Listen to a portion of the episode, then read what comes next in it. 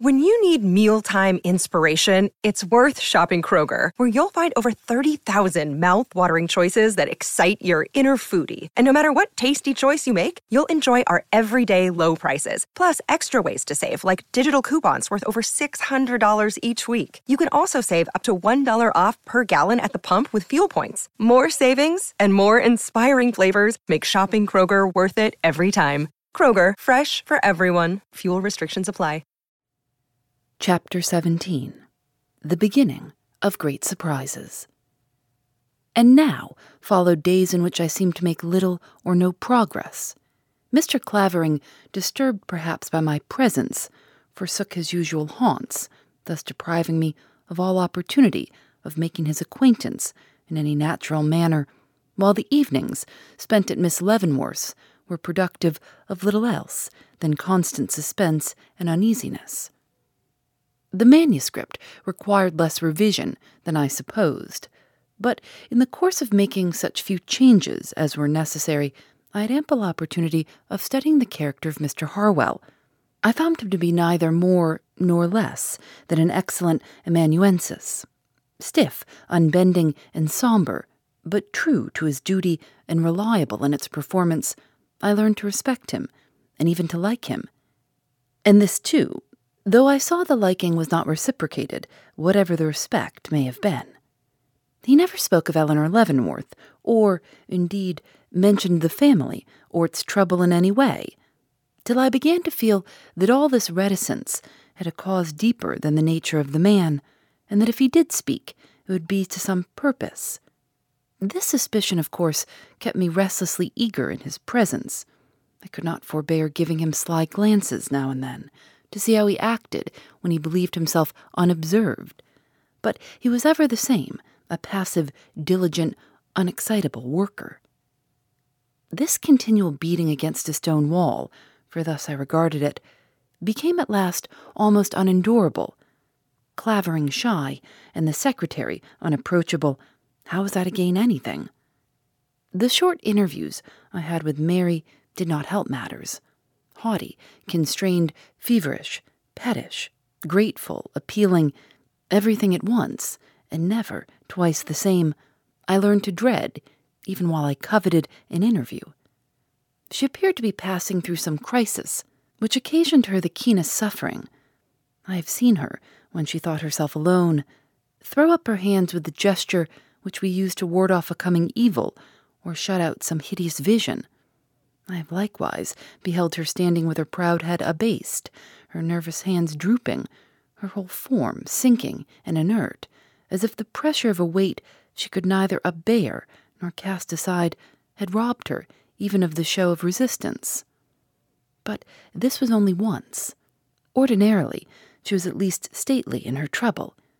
Even when the softest appeal came into her eyes, she stood erect and retained her expression of conscious power even the night she met me in the hall, with feverish cheeks and lips trembling with eagerness, only to turn and fly again without giving utterance to what she had to say, she comported herself with a fiery dignity that was well nigh imposing. That all this meant something, I was sure, and so I kept my patience alive with the hope that some day she would make a revelation. Those quivering lips would not always remain closed the secret involving Eleanor's honor and happiness would be divulged by this restless being, if by no one else.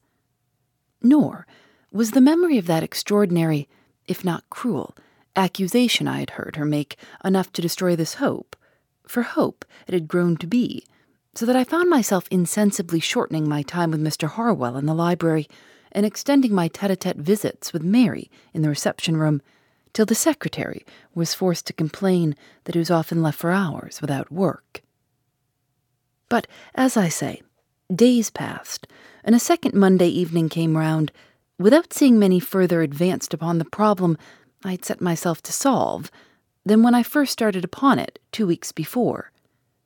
The subject of the murder had not even been broached, nor was Hannah spoken of, though I observed the papers were not allowed to languish an instant upon the stoop, mistress and servants betraying equal interest in their contents. All this was strange to me. It was as if you saw a group of human beings eating, drinking, and sleeping upon the sides of a volcano, hot with a late eruption, and trembling with the birth of a new one. I longed to break this silence as we shiver glass by shouting the name of Eleanor through these gilded rooms and satin draped vestibules. But this Monday evening, I was in a calmer mood. I was determined to expect nothing from my visits to Mary Leavenworth's house, and entered it upon the eve in question with an equanimity such as I had not experienced since the first day I passed under its unhappy portals. But when, upon nearing the reception room, I saw Mary pacing the floor with the air of one who is restlessly awaiting something or somebody, I took a sudden resolution, and advancing towards her, said, Do I see you alone, Miss Leavenworth? She paused in her hurried action, blushed and bowed, but, contrary to her usual custom, did not bid me enter. Will it be too great an intrusion on my part if I venture to come in? I asked. Her glance flashed uneasily to the clock, and she seemed about to excuse herself, but suddenly yielded, and, drawing up a chair before the fire, motioned me towards it. Though she endeavored to appear calm, I vaguely felt I had chanced upon her in one of her most agitated moods, and that I had only to broach the subject I had in mind to behold her haughtiness disappear before me like melting snow. I also felt I had but few moments in which to do it. I accordingly plunged immediately into the subject. Miss Leavenworth, said I, in obtruding upon you tonight, I have a purpose other than that of giving myself a pleasure. I have come to make an appeal. Instantly, I saw that in some way I had started wrong. An appeal to make to me? she asked, breathing coldness from every feature of her face. Yes, I went on, with passionate recklessness. Balked in every other endeavor to learn the truth, I have come to you, whom I believe to be noble at the core, for that help which seems likely to fail us in every other direction, for the word which, if it does not absolutely save your cousin, will at least put us upon the track of what will. I do not understand what you mean, she protested, slightly shrinking. Miss Leavenworth, I pursued, it is needless for me to tell you in what position your cousin stands. You, who remember both the form and drift of the questions put to her at the inquest, comprehend it all without any explanation from me. But what you may not know is this that unless she is speedily relieved from the suspicion which, justly or not, has attached itself to her name, the consequences which such suspicion entails must fall upon her, and Good God, she cried, you do not mean she will be subject to arrest? Yes. It was a blow. Shame, horror, and anguish were in every line of her white face. And all because of that key? she murmured. Key? How did you know anything about a key? Why, she cried, flushing painfully, I cannot say. Didn't you tell me? No, I returned. The papers, then. The papers have never mentioned it. She grew more and more agitated. I thought everyone knew. No, I did not either, she avowed, in shame and penitence. I knew it was a secret. But oh, Mr. Raymond, it was Eleanor herself who told me. Eleanor?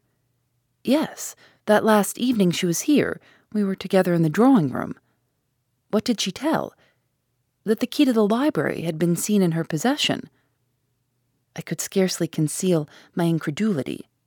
Eleanor, conscious of the suspicion with which her cousin regarded her, informed that cousin of a fact calculated to add weight to that suspicion? I could not believe this. But you knew it, Mary went on. I have revealed nothing I ought to have kept secret. No, said I, and Miss Leavenworth, it is this thing which makes your cousin's position absolutely dangerous. It is a fact that, left unexplained, must ever link her name with infamy. A bit of circumstantial evidence no sophistry can smother, and no denial obliterate. Only her hitherto spotless reputation, and the efforts of one who, notwithstanding appearances, believes in her innocence, keeps her so long from the clutch of the officers of justice. That key, and the silence preserved by her in regard to it, is sinking her slowly into a pit from which the utmost endeavors of her best friends will soon be inadequate to extricate her. And you tell me this that you may have pity on the poor girl who will not have pity on herself, and by the explanation of a few circumstances, which cannot be mysteries to you, assist in bringing her from under the dreadful shadow that threatens to overwhelm her. And would you insinuate, sir, she cried, turning upon me with a look of great anger, that I know any more than you do of this matter? That I possess any knowledge which I have not already made public concerning the dreadful tragedy which has transformed our home into a desert, our existence into a lasting horror? Has the blight of suspicion fallen upon me too, and have you come to accuse me in my own house? Miss Leavenworth, I entreated, calm yourself. I accuse you of nothing. I only desire you to enlighten me as to your cousin's probable motive for this criminating silence. You cannot be ignorant of it. You are her cousin, almost her sister, have been at all events her daily companion for years, and must know for whom or for what she seals her lips, and conceals facts which, if known, would direct suspicion to the real criminal. That is, if you really believe what you have hitherto stated, that your cousin is an innocent woman. She, not making any answer to this, I rose and confronted her. Miss Leavenworth, do you believe your cousin guiltless of this crime, or not? Guiltless? Eleanor? Oh, my God, if all the world were only as innocent as she. Then, said I, you must likewise believe that if she refrains from speaking in regard to matters which to ordinary observers ought to be explained, she does it only from motives of kindness towards one less guiltless than herself. What? No, no, I do not say that. What made you think of any such explanation?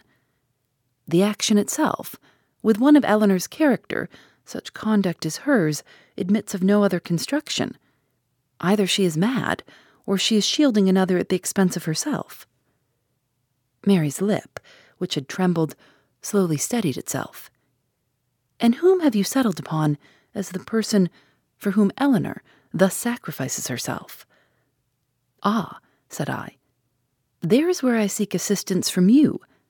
With your knowledge of her history, but Mary Leavenworth, sinking haughtily back into her chair, stopped me with a quiet gesture. I beg your pardon, said she, but you make a mistake. I know little or nothing of Eleanor's personal feelings. The mystery must be solved by someone besides me. I changed my tactics. When Eleanor confessed to you that the missing key had been seen in her possession, did she likewise inform you where she obtained it, and for what reason she was hiding it? No. Merely told you the fact, without any explanation. Yes. Was not that a strange piece of gratuitous information for her to give one who, but a few hours before, had accused her to the face of committing a deadly crime? What do you mean? she asked, her voice suddenly sinking. You will not deny that you were once not only ready to believe her guilty, but that you actually charged her with having perpetrated this crime. Explain yourself, she cried. Miss Leavenworth, do you not remember what you said in that room upstairs when you were alone with your cousin on the morning of the inquest, just before Mr. Gryce and myself entered your presence? Her eyes did not fall, but they filled with sudden terror. You heard? she whispered. I could not help it. I was just outside the door, and. What did you hear? I told her. And Mr. Gryce? He was at my side. It seemed as if her eyes would devour my face, yet nothing was said when you came in. No. You, however, have never forgotten it. How could we, Miss Leavenworth? Her head fell forward in her hands, and for one wild moment she seemed lost in despair then she roused and desperately exclaimed, And that is why you come here tonight, with that sentence written upon your heart. You invade my presence, torture me with questions. Pardon me, I broke in. Are my questions such as you, with reasonable regard for the honor of one with whom you are accustomed to associate, should hesitate to answer? Do I derogate from my manhood in asking you how and why you came to make an accusation of so grave a nature, at a time when all the circumstances of the case were freshly before you, only to insist fully as strongly upon your cousin's innocence when you found there was even more cause for your imputation than you had supposed? She did not seem to hear me. Oh, my cruel fate, she murmured. Oh, my cruel fate. Miss Leavenworth, said I, rising and taking my stand before her, although there is temporary estrangement between you and your cousin, you cannot wish to seem her enemy. Speak then. Let me at least know the name of him for whom she thus immolates herself. A hint from you. But rising, with a strange look, to her feet, she interrupted me with a stern remark. If you do not know, I cannot inform you. Do not ask me, Mr. Raymond. And she glanced at the clock for the second time. I took another turn. Miss Leavenworth, you once asked me if a person who had committed a wrong ought necessarily to confess it, and I replied no, unless by the confession reparation could be made. Do you remember? Her lips moved, but no words issued from them. I begin to think, I solemnly proceeded, following the lead of her emotion, that confession is the only way out of this difficulty, that only by the words you can utter Eleanor can be saved from the doom that awaits her. Will you not then show yourself a true woman by responding to my earnest entreaties? I seemed to have touched the right chord, for she trembled, and a look of wistfulness filled her eyes. Oh, if I could, she murmured. And why can you not? You'll never be happy till you do. Eleanor persists in silence, but that is no reason why you should emulate her example. You only make her position more doubtful by it. I know it, but I cannot help myself. Fate has too strong a hold upon me. I cannot break away. That is not true. Anyone can escape from bonds imaginary as yours. No, no, she protested. You do not understand. I understand this that the path of rectitude is a straight one, and that he who steps into devious byways is going astray. A flicker of light, pathetic beyond description, flashed for a moment across her face. Her throat rose as with one wild sob. Her lips opened. She seemed yielding when a sharp ring at the front doorbell. Oh, she cried, sharply turning. Tell him I cannot see him. Tell him. Miss Leavenworth, said I, taking her by both hands, never mind the door. Never mind anything but this. I have asked you a question which involves the mystery of this whole affair. Answer me, then, for your soul's sake, tell me what the unhappy circumstances were which could induce you. But she tore her hands from mine. The door, she cried, it will open and. Stepping into the hall, I met Thomas coming up the basement stairs. Go back, said I. I will call you when you are wanted. With a bow, he disappeared. You expect me to answer, she exclaimed when I re entered. Now, in a moment? I cannot. But impossible, fastening her gaze upon the front door. Miss Leavenworth, she shuddered. I fear the time will never come if you do not speak now. Impossible, she reiterated. Another twang at the bell. You hear, said she. I went into the hall and called Thomas. You may open the door now said I, and moved to return to her side. But with a gesture of command, she pointed upstairs. Leave me. And her glance passed on to Thomas, who stopped where he was. I will see you again before I go, said I, and hastened upstairs. Thomas opened the door. Is Miss Leavenworth in? I heard a rich, tremulous voice inquire. Yes, sir, came in the butler's most respectful and measured accents. And leaning over the banister, I beheld, to my amazement, the form of Mr. Clavering enter the front hall and move towards the reception room. Phoebe Reads a Mystery is recorded in the studios of North Carolina Public Radio, WUNC.